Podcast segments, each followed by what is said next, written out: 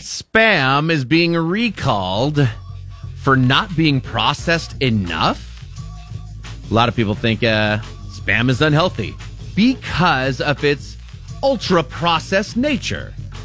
Well, uh, turns out not being processed enough can be super unhealthy as well. The USDA has issued a public warning because a certain batch of underprocessed spam can lead to contamination. Technically, it isn't a recall because the product apparently no longer is on the shelves, but if you bought spam from HEB stores in Texas in re- recent weeks, check the numbers printed on your can.